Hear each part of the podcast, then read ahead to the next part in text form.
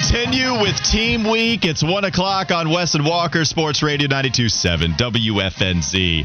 ECU, the subject of discussion this entire week as we launch what could be a tradition, Wes if it goes well. This is exactly what we want to do, at least. We talked about the recent history of ECU's success and some of their records they've posted the last couple of years. We talked a little bit about the offense on Tuesday. We'll focus defensively today, but that's coming up a little bit later on. We're actually going to have former ECU coach Steve Logan join us in just a moment.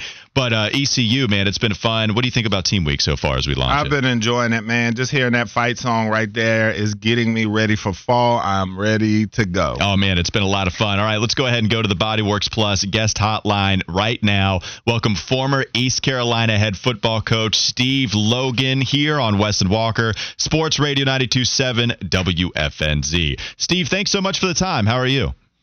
I'm doing well. How you guys doing? Oh, we're doing well. We really appreciate the time. I want to reminisce on some of your coaching days in Greenville. we'll get to that in just a moment. But I did want to focus on this upcoming team, coach, because you talk about Mike Houston heading into his fifth year. He's done an excellent job the last couple of seasons. But this is truly the first year we'll see him have to reload on talent. Of course, you lose quarterback Ahlers, some of the other skill positions there. Are you giving Houston the benefit of the doubt when you look at this roster and just how hard it is to reload and keep a winning program, even when some of your recruiting classes that hit all at the same time are out the door? Well, I'll tell you that you touched on uh, the biggest deal about the whole conversation. It's the quarterback. It's the quarterback. It's the quarterback. And uh, you know, I used to talk to um, people, you know, during my time at East Carolina. I, I would tell them, you know, if, if you can you can track the success, the dips and the lows and the highs and the lows. You can track all of that simply by pointing to the quarterback. And any time that I was breaking in a new quarterback, uh, let's say Jeff Blake, and trying to get him up and running in our system.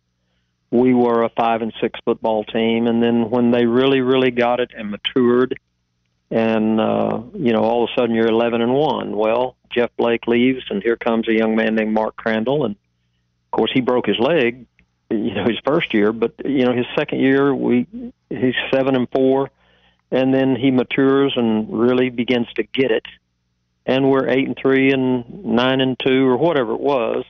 He leaves, and here comes a David Garrard. Well, guess what? We're six and five or five and six, something like that.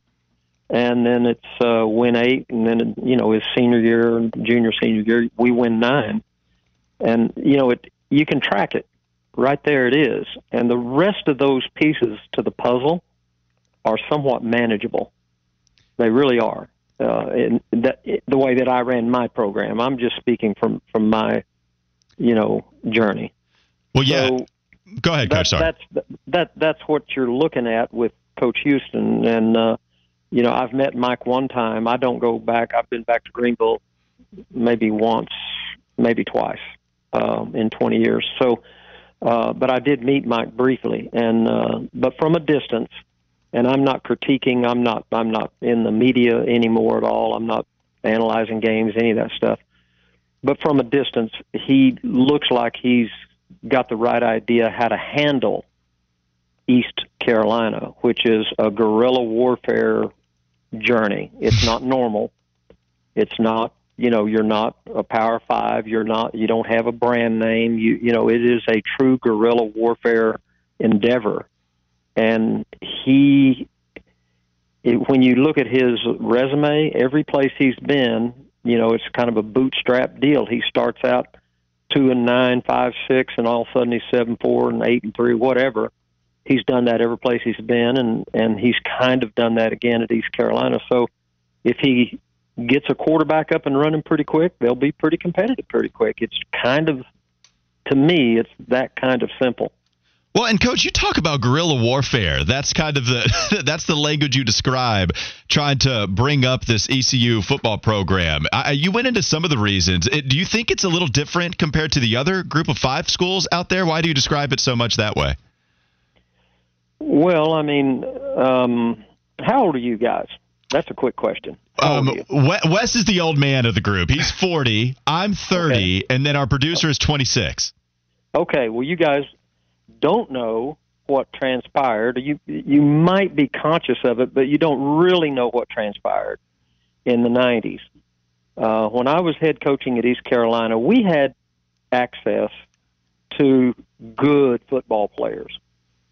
In 1998, uh, the powers that be came along and created a monster called the BCS, the Bowl Championship Series, which, which basically what that did, it told all the recruits, uh, here are the teams that are in the BCS, therefore they have a chance to win a national championship. Here's all the teams that are not in the BCS. Well, we were not in allowed into that group, along with Southern Mississippi and teams that were really, really good back in the day. Okay, and so that began to delineate and separate recruiting. It layered the recruiting.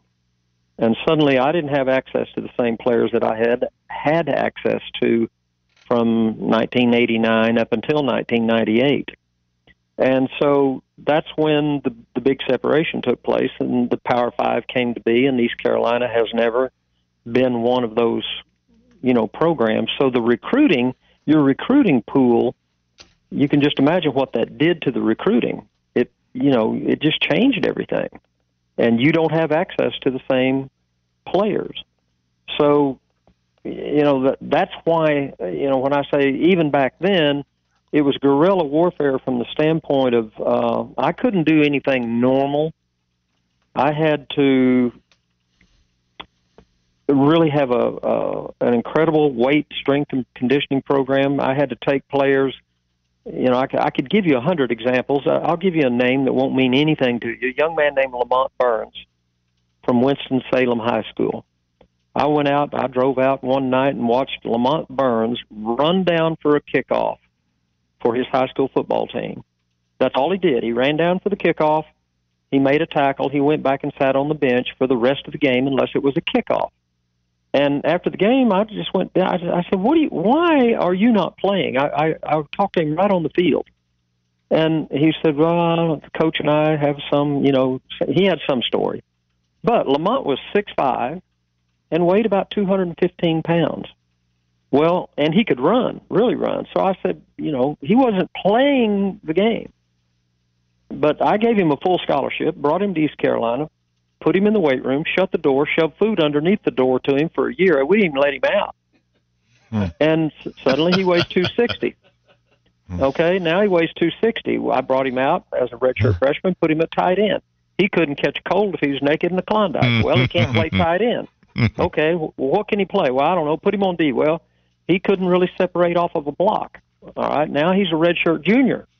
All right, what are you going to do with this guy? Well, we finally put him at offensive guard and Lamont Burns blocked everybody in front of him for the next two years and played three years for the New York Jets. And so, you know, that's what I'm talking about. You know, UNC wasn't going to take Lamont Burns. Neither was North Carolina State or South Carolina or Clemson or any of the people that we had to play. But I could develop him into somebody that could certainly go beat those guys with, you know, in the right moment and we did. So that that's the guerrilla warfare I'm talking about. I mean, we took players. I didn't even care what position they played in high school. I just took them if I thought they were really good athletes and they were really bright young men that had a high motor. And we would bring them into the program, and the high school tight end became a linebacker, and the high school linebacker became a running back, and I had three three of the very best linebackers I had that I took down to Miami and beat the devil out of Miami with. All three of those linebackers hmm. were six two, two forty. All three of them were the high school fullback for their football team that nobody recruited. But they were absolutely fantastic collegiate linebackers. So, you know, that's the that's an active description of guerrilla warfare. That's, Coach, that's how you have to do it. Coach Wes Bryant here, and so I remember one recruiting victory that you did get, and I don't know if you uh, remember me that well, but I know you remember my quarterback Paul Troth, and he and I came up there to East Carolina for a visit uh, back in the day. So I definitely said that uh, I was going to mention that to you and see if you uh, remembered me or remembered us because I know you remembered my Yeah, Vance High School offensive lineman, big kid, eventually went to Florida. Do you remember Wes Bryant out of Vance High there, coach? I do remember that, and of course, and that's what I'm speaking to. When Florida comes along, I'm not going to get that football player. Yeah, coach, you were right about that.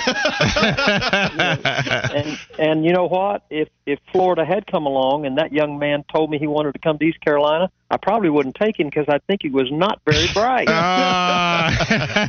yeah, man, that that was point. cool. They they asked me about you when we were talking about it, uh, planning the show, and I told them how I remembered meeting you on our recruiting visit up there uh, to East Carolina and coming up there to Greenville. So it is interesting the recruiting battles that you talk about and some of the nuanced things that kids like, and it's a whole different uh, ball game there. And I'm glad that you spoke on just how tough it is to recruit uh, with so much competition, and now you add NIL and uh, all of these things into it. So one recruiting win that East Carolina was able to get was their quarterback Mason Garcia, the 6'5", 242, and he was a four-star kid, so they were really able to get this guy. We talked about him yesterday, one of the highest rated recruits to come to a group of five school ever. So what do you think about him and his potential and what he could do for East Carolina? Well, uh, again, I, I he has he's been on the field so very, very, very little that no one knows, and I would venture to say even uh, the coaching staff at East Carolina doesn't know what they're going to get until you go out and you know the live bullets are firing.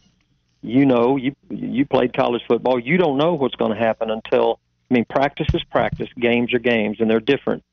But uh, you know, I don't know that they know what they've got on their hands. Um, hopefully he'll develop and become what you just described. But we all know that can go a lot of different directions. I mean, I've had, you know, that star system was another guerrilla warfare deal, and I'll I'll educate you a little bit about the star system. Okay. Okay. Let's say uh, you're a three-star quarterback, and you you've committed to East Carolina. All right. Well, that's that's a good deal. Here we go.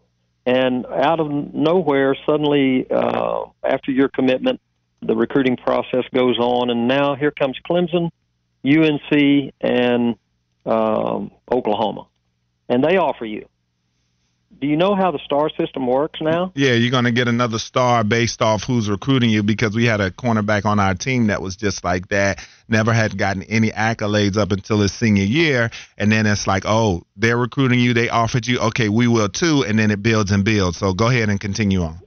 Well, you just you just defined and answered the presentation that I put forth. a, three, a, a, a, a three star means nothing. A four star means nothing it, it doesn't speak to the talent level. It speaks to who's recruiting you. Now, you could say, well, if they're recruiting him, he must be really good. Well, there's some truth in that. Mm-hmm. But it's not always true. And, and again, I would go back, let's say, to Lamont Burns, who was no stars, but you, but he's, but you can develop it. You can develop, yeah. you know, players. And uh, so again, the star system was kind of a, a deal that um, I don't know. It it irritated me to be honest with you. I didn't think it was fair to the player, but there were a lot of recruiting uh, magazines that made millions of dollars selling that stuff. I know that. Yeah, coach. So uh, we'll get you out of here with this last question. What, where do you see East Carolina today? We just talked about all of the recruiting uh, kind of things that are in front of them that could hinder them, and now, like I said, you add NIL and all of those things. Where do you see uh, the East Carolina program in the landscape of things today, and still having to compete with the Carolinas, the NC States, and Clemson's? Well, I mean, the NIL thing. Now, this, you know, it used to be a facility arms race, right? You'd go to Florida and you saw, oh my God, they've got a, a, a dressing room and a weight room that's unbelievable and it's way better than East Carolina's. Therefore, I want to go to Florida. Well, the, all of a sudden, the NIL thing is changing because let's say you were coming out of high school right now, and let's say I was a coach from East Carolina, and I said to you, "Hey, I'm going to give you a hundred thousand dollars a year come play for East Carolina. And Florida said, we're going to give you $20,000. Well, you'd go.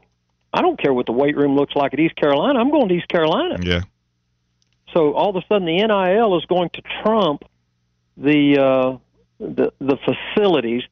But guess what?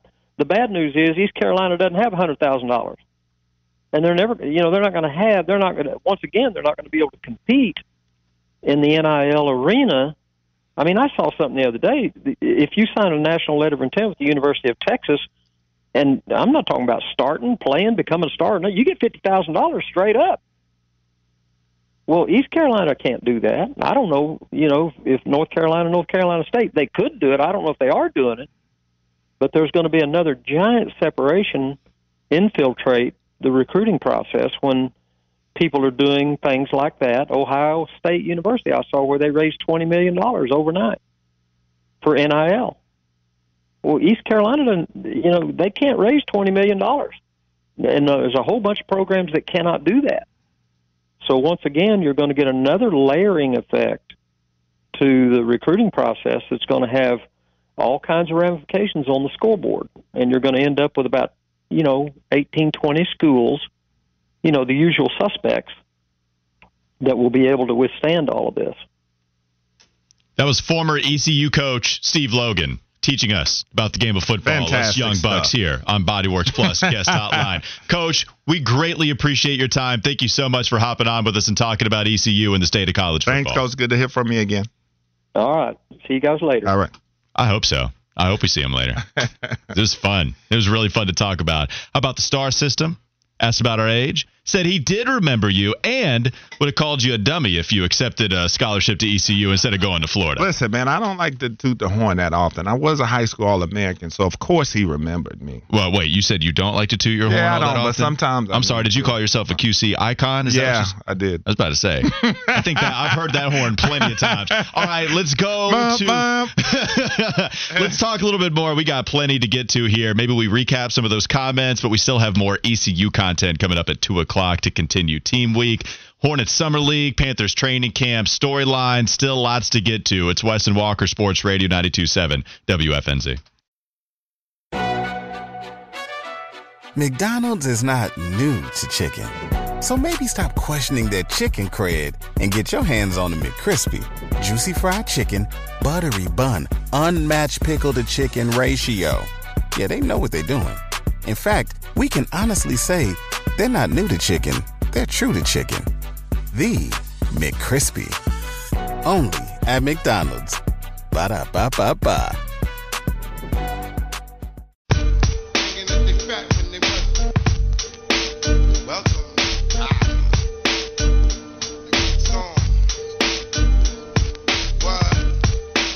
Are back, folks. This is the Wes and Walker Show, Sports Radio 927 WFNZ, coming off a riveting interview from former East Carolina head coach Steve Logan that recruited me out of high school. And then we were reminiscing during the break about our times against East Carolina because at Wake Forest, we didn't beat everybody, but we sure used to beat the hell out of East Carolina on a regular basis. That was Skip Holtz, though. That wasn't Coach Logan. that was Skip Holtz. That was not on Logan's resume. And I was telling them about how we played against Chris Johnson and not knowing who he was. And in 2004, he had six carries for 96 yards and a touchdown against us, including one long touchdown run in which I was on the sideline on a knee. And I said, Who is that? That guy is pretty fast. So it was cool going down memory lane. And and I'll also say too about East Carolina, one of the great environments, very underrated environment to play football. It's kind of what they're known for, right? Yeah, I don't know if they still do the purple haze thing, but I know that was the big thing for them with the Jimi Hendrix purple haze when they came out and they would have the purple smoke and stuff like that. And their crowd was always raucous. Like they that was a place that you had to come in and be ready for the noise. Yeah, to bring the guerrilla warfare. Yeah, no, no doubt about Look, it. I'm telling you what, man. I that was totally going to Grandpa's house and him telling you about the old days. That's what he was doing. Uh, how how young are y'all guys? You know, Right. Okay, well, let me tell you about the BCS. Okay, back in my day. When the BCS was in town, whew, it was tough to navigate that. Now, do you guys know about the star system? Three stars, four stars, stuff like that. Yeah, that was fantastic. And the fact, I mean, he dropped a couple of fantastic uh, analogies for us That was really good. People enjoyed it and want him to be a part of the rotation. Yeah, man. And uh, let me tell you, when we went up there and beat them 31 17, you know, for my boy Cory Randolph, I just had to get my quarterback just a little bit of love, man. Back when cats weren't really doing the 300, 100 thing outside of maybe a Woodrow Dantzler, somebody like that, Joe Hamilton. My dog went 344 passing and 107 yards rushing, three TDR. You Did you want to give? Ben Mauk any love out there? Uh, not really. That's see, I know I'm going to get a real answer. I know I'm going to get a real answer. and Yeah. sometimes Ben I want to a- put it out there. Ben was a cool dude, man, but he he got he got shown a lot of favoritism when they got him because at the time I can't remember. I think he had the national high school record for passing yards uh, when we got him because Whoa. he was a guy that. I mean, but their offense, they would throw it literally every play. If you are running back, you did nothing but block because they were going to throw it 65, 70 times a game, no lie, because his little brother ended up breaking that record after he did. But uh, yeah, I mean, he was a good dude, man. Well, I, I love this box score. We've done this before, but sometimes it's real fun to just go back because you were talking about some of the ECU matchups. You said you would beat down ECU. And really quick, Chris Johnson in that game, he had six for 96. The long was 86. I said 60. He went 86 yards. So when he was barely that. touching the football yeah, at that time. CJ2K. Um, Wake Forest, you guys, you beat ECU 44 to 34 on September 17th, 2005. And you did a great job, I think. Now, it's not like you can go catch offensive lineman stats on the box scores back in the day, but here are the rushing totals from that game, okay?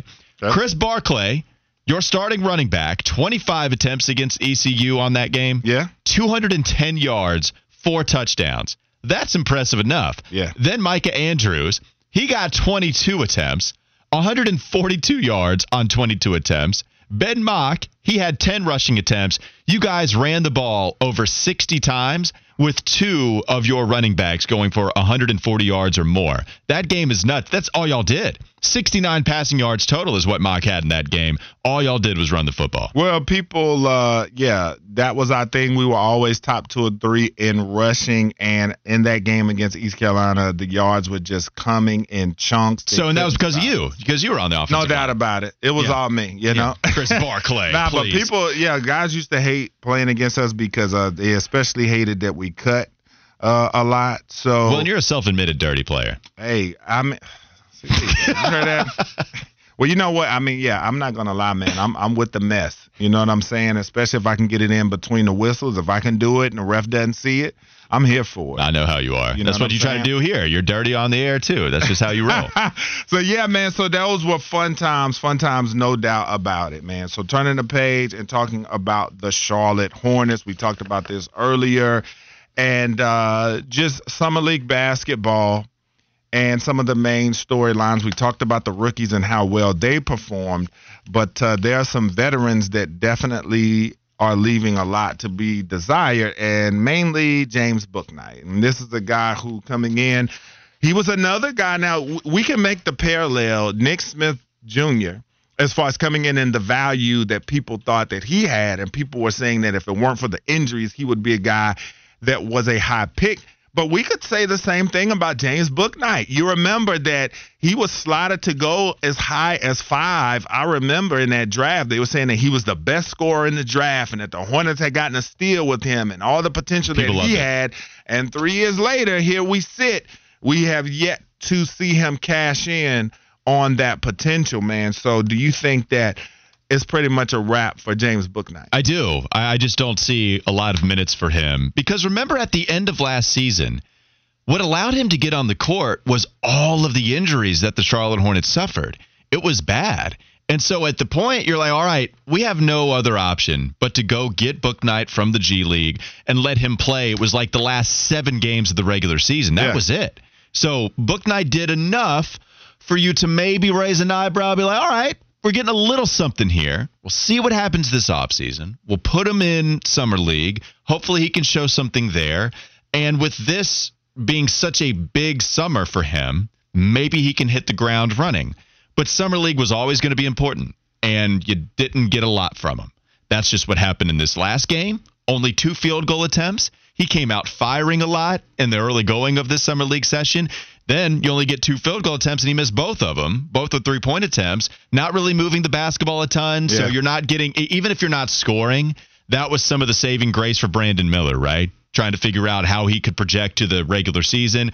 Well, he's not hitting his shots, but he can still move the basketball. He can be still a good connector. You can throw him in a system and it doesn't really matter. But with Bouknight, that's not anything that he's doing right now. He's not really helping you if he's not hitting buckets. And so that's still a problem. It's hard for me to say, oh, yeah, he can still be a part of the future when, man, there's so many different people at that position that I expect to take his minutes. And so when you talk about the guys who could take his minutes, we've been talking about Nick Smith Jr. And if they keep Terry Rozier on the roster, the minutes in that backcourt are going to be hard to come by, uh, especially if they find a, a capable backup for uh, LaMelo Ball. We know Dennis Smith Jr. has moved on but it's going to be hard for those minutes because we don't even see Bouknight as a point guard anyway. But it looks like if there are minutes to be had, that just might be uh, where he is slotted. But just talking about the rookies and Brandon Miller and talking about Smith Jr., is there a spot to where you feel like any other rookie can crack the rotation outside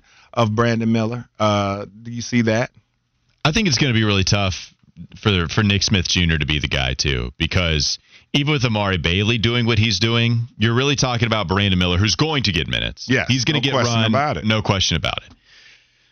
Brandon Miller is going to come onto this team where Miles Bridges is actually coming back.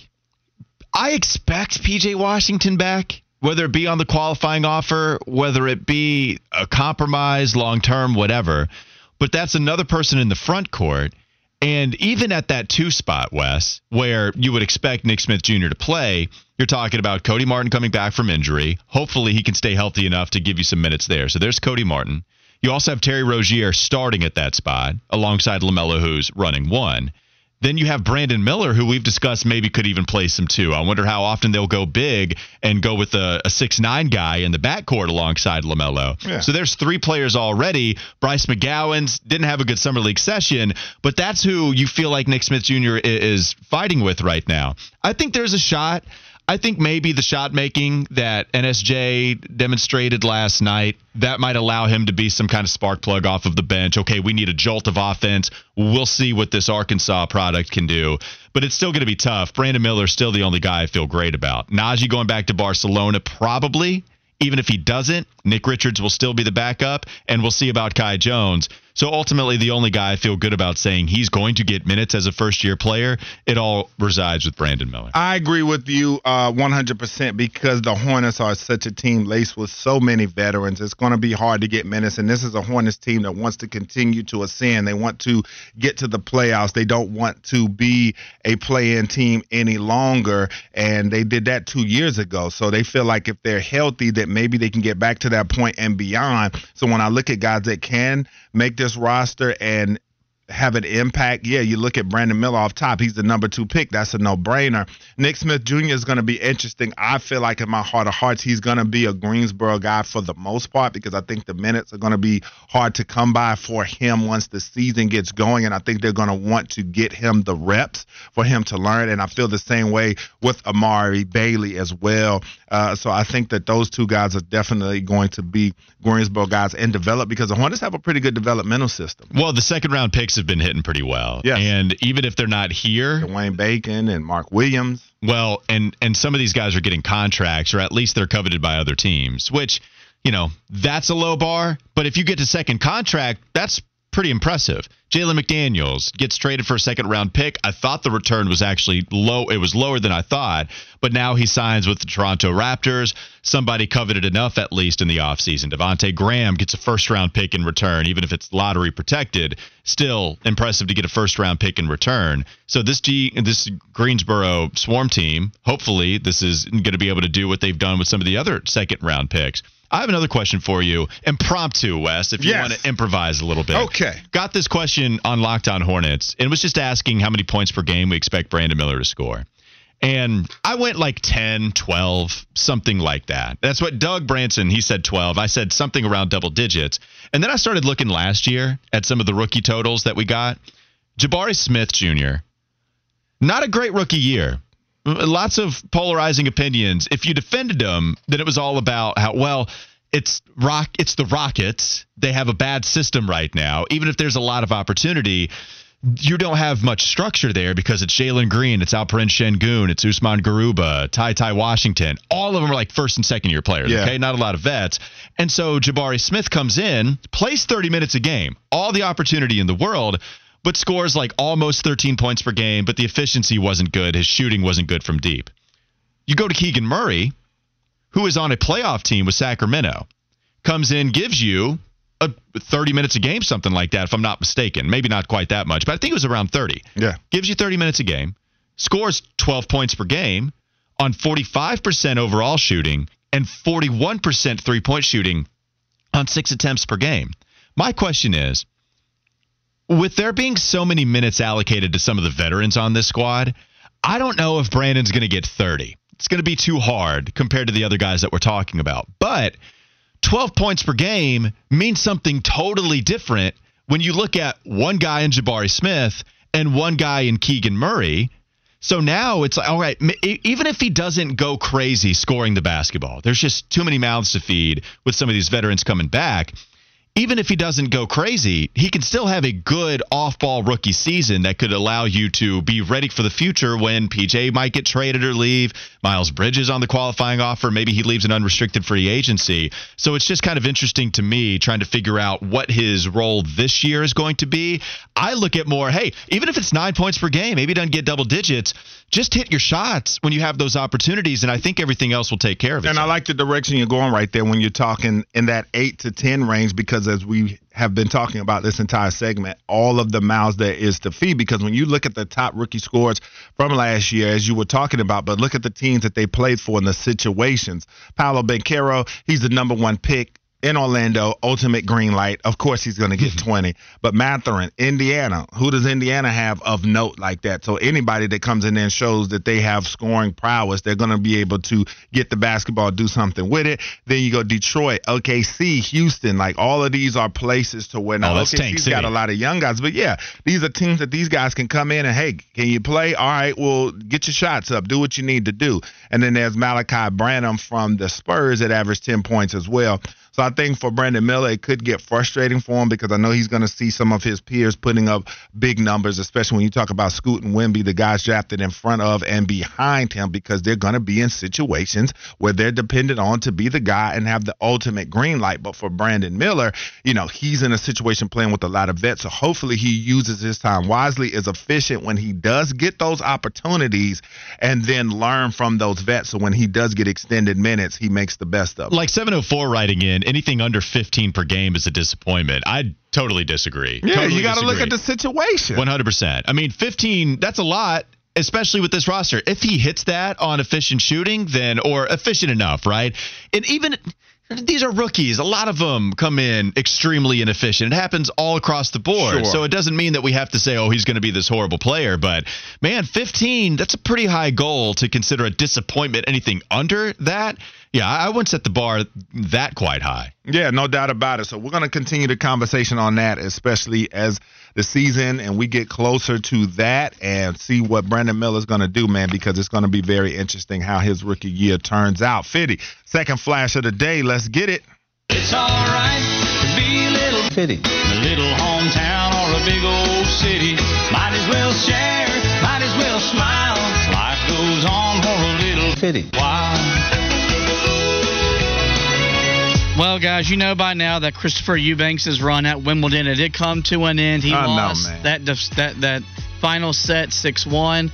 Carlos Alcaraz, though, he has matched on into the semifinals, taking down I forget I don't know this dude's first name. His last name is Rune seven six six four six four. So Coach Logan was talking about how the arms race in college football used to be facilities and stuff like that. We're gonna see we're seeing it now in the NFL with, with the stadium upgrades. Did y'all see the new video board that New England is rolling out as a part of the two hundred and fifty million dollar renovation project? No, No, I've, I've yet to see it, but I'm going to look right now. does it- it rival Jerry World at all? It is twenty two thousand two hundred square feet, which is three hundred and seventy by sixty, and it features twenty million pixels in it. Also Wow. behind the video board is a rotating lighthouse. Okay. That's kind of cool. That's pretty cool. I'm I looking mean, at it right now. 20 million pixels. It sounds like a whole heck of a lot. I mean, that's got to be. I can see specks of dirt on your jersey with that kind of definition. I just don't know exactly what to reference that to when we talk about other jumbotrons, but it sounds awesome, man. I'm here for it. The Yeah. better the jumbotron, the better the experience. Teb needs his money because, uh, I mean, I want. You a- give it to him. I want a 22,000 square foot video board, and I, like, can we just put a rotating like Bojangles Coliseum like venue just behind the video board? Because like, what else? Like, wh- what would they put that'd be a Carolina staple behind a video board at Bank of America? Oh, that's a good question. It always Um, goes back to the Bojangles, the Bo-Berries. Bring me the Bo-Berry yeah. jumbotron. Yeah, I was what I thinking want. something more. Uh, Cheerwine floats. like what's on our tags, the first in flight put a giant plane or something like that. Oh, that. you want historical facts? Yeah, maybe I like something that. like that. Rep the NC. Mm-hmm. But I'm also here for the Bo-Berry or a giant Cajun filet on I top like the of Lost Colony. as well. Throw a toe in. Yeah. Let's put that out there. Barbecue. We got a lot of options, man. So we're going to talk about those and more when we come back because we have Fitty's favorites and his options. Favorite pies he will be talking about. so we've got that more. This is the Wes and Walker Show, Sports Radio 927 WFNZ.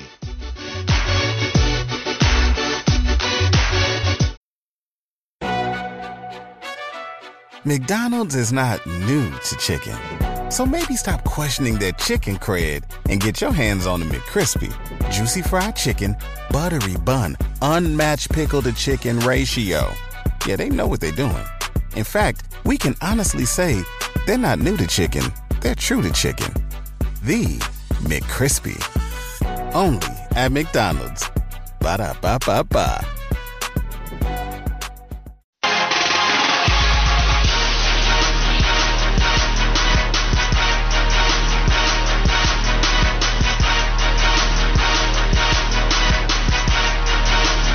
It's Wes and Walker, Sports Radio 927 WFNZ. We're getting hype. We're about to rank pies. Because that's what we do on the middays. You know how we do. It's Pecan Pie Day. It's not March 14th, but it's still Pecan Pie Day, and we're going to extrapolate that and put that forth. Pie rankings going to Fitty's favorites. Hit us, Fitty. What you got for us? Number five. All right. First off, Number five. I do want to say the fact that you call it pecan pie. I Mm-hmm. heard you say this to Jeff, and I literally said outside the little walkway, I was like, I, I love you. I'm not a pecan guy. Because it's a pecan pie. Yeah, That's I why I say call it- pecan pie. Pecan. Yeah, because you know if it's pecan, Classic. it's I think it's like pea in a can put into a pie. Where a pecan pie, I don't think about that. You know. So uh, all right, I didn't think about it that way, but all right, go ahead. all right. Number number five. I eat these. My mom all keeps these in the house all the time. Hopefully, this qualifies for a favorite pie. I wrote down oatmeal cream pies. Ooh, they are fire. Nick Saban, that's what fuels him. Basically, the spinach to his Popeye. Oatmeal cream pies. He's eating them all the time. They are an elite Little Debbie snack. A little dry. You got to have a glass of milk. you got to have a little something there. I'm, I'm with you. I think milk is perfect. Not my favorite little Debbie snack, but I do love them. I'm okay with this being number five. I find no problems here. What about you, Wes? Are you I'm not okay? an oatmeal cream pies guy. I remember I ate one uh, way back in the day, and I, you know, got a little bit sick. But it's not, uh, you know, I respect it. I respect it. It's great, but it's not my cup of tea. Real quick, favorite Little Debbie snack. I'm a Swiss rolls guy. I'm- Fudge there- rounds. There's so many. Okay, you guys had. I, I needed to think about this a little bit more. You guys knew about it immediately. Come on, Cosmic, Fat Walker. Co- Cosmic brownies come to mind. Swiss Mm. rolls are great. Fudge rounds, 25 cent at the Catawba Market down in Claremont. That's what I used to live off of. So those are my top three. All right. Number four. Number four. This used to be my favorite pie as a kid, but as I've gotten older, it's moved down the list. I have apple pie. Number four. Not a fan. I understand that it's a classic. I get it. It's just something that I never was a part of. Um, apple pie. I'm not a big fruit guy. Not a big. Yeah, that's amazing to me. and, and see, I I like I like banana flavor. So like banana and chocolate is a good flavor combo for me. Sometimes it's just the texture of the fruit that I'm not with. So the the actual apple pieces in there, I can't do apple pie. I would have it off the list, but I respect it because it is a classic. What about you, Wes? Um, I love apple pie, no question about it. It's one of my favorite pies there is. It's probably top three for me. Okay. Um, so yeah, I, I have no qualms about this being in the top five. All right. we got some analysis for you on apple pie. Number three, Fitty, go. What you got? Number three. Number three for me as a kid, I used to not really care for and I don't know why, but as I've gotten older and more round, it's my second, of course, my third favorite pie to have at Thanksgiving. Good old chocolate pie. Love it. 100%. Probably would be number one on my list. I've never had it in my life. So, have you ever been to J&S or K&W cafeteria?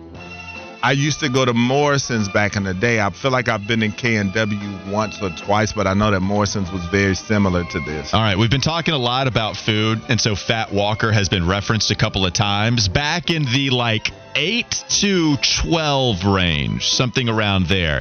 We used to get our senior citizen on, go to J&S cafeteria, where you would eat dinner, everybody would be there. They'd all be above 60, and it would be like 5:30, and everybody was eating dinner at 5 o'clock. But you could get a ton of food, and at the very end of the line, there would be a big old piece of chocolate pie. And it would be my mm-hmm. absolute favorite. Would be number one on my list, but I'm not going to fight you too hard, Fitty. At least it is in the top three. You are a big sweets guy, man. I know what to get you for gifts. Uh, it's, it's a problem, 100%. I will raise my hand high. Number two, what you got? Number two. Number two, we go to the pie that is National Pecan Pie Day. It is pecan pie. It is, it's amazing. I, I, I eat it with my pumpkin pie every year at Thanksgiving. Like I on the same plate, I take a bite of pumpkin, take a bite of, of pecan. It's a little Mel Kipery. Not quite Mel Kipery, but a little it- bit. And it's, I mean, it's it's so good. I, I I told Maul the other day, I was like, you know, it's it's I need a pie. so like you know, just All right. you know, I was like, I, I'll dude, I'll wheel you in here, just sit it here, we'll make it. You know, I, I need me one. Yeah, I, I've I've grown to like sweet pecans a lot. You notice I changed it up. I'm a, no, I'm gonna stick to my stuff, man. Pecans. All right, I like sweet pecans a lot. I've never had pecan pie. Uh, I feel like I ate it though this past Thanksgiving for the first time. But either way, love it. Gonna have more of it. I like that you said, Mama, we're going to wheel you in here so you can make me pie. Like, mm. okay. Well, sure, her leg is messed up, so she can't stand a whole Well, lot. no, it's just like there's zero. Oh no, we're not going to take care of you. You're making me pie. I was like, just the story. You know what? The other day I was like, Mama, make me a pie. So I wheeled her in the kitchen. I mean, that's a fantastic story. Number one, Fitty. What's top of the list? Number one. Number one, it's it's easily it's the best. It's it's pumpkin pie. Uh, There's there's a reason why Mel Kiper eats a whole pumpkin pie a day or whatever the hell it is that It's he claims crazy. to do. It is it is amazing. You know, I have left Thanksgiving gatherings because there wasn't pumpkin pie at the dessert table. That and cranberry sauce. If it's not there, I'm leaving. Wow. I mean, it is a very popular pie, so uh, you know I can't knock this. This is on top of everybody's list, or a lot of people's list, I should say. How much whipped cream are you putting on it? None. Zero. Oh, No whipped that's cream. bad. You know, Walker Sweet Tooth male has to have a. Uh, Well, this is not just a me thing. I get it. I like my sweets. Vanilla ice cream is the best thing to eat it with. I- I'm Ah. I'm with you, but well, okay. Now I am looking a lot more fat because I'm putting both on. All right, like I'm. How are you skinny with the way that you talk about food? it's Because I'm not skinny and I talk about food like, oh, God. uh, whipped cream makes pumpkin pie so much better. It's so much better, man. I put a lot on it too. That I will say. Everybody puts on whipped cream, but maybe not as much as I do. For that, I'm willing to admit how fat I am in that regard. Do you go to the refrigerator and just pull out the can and just take a shot of whipped cream every now and again? You know, you know, yes, yes, I do, and especially when I was watching my weight a little bit more so. Well, and it's not even my weight, but back when I was watching my weight and I didn't want to just convert it. A great way to get your sweet tooth fix is have the spray can of Cool Whip uh, or Cool Whip, Yeah. or like Reese's. Pretty they'll, good ha- nutrition. they'll have flavored whipped cream, and there's really not many of that calories in it. And you get your sweet tooth fix. It is a great way to stay in shape. I am advocating for you to go with the spray can. It's a fantastic thing. That'll do it for the pie fitty favorite list. Tell us what you think. A lot of you are 704 570 9610. One more hour to go. We're going to bring it back to ECU. It's team week. We're going to dive deep into the defense. Alliteration for you on Wes and Walker. Hmm. There's more. Sports Radio 927 WFNZ. Thank you.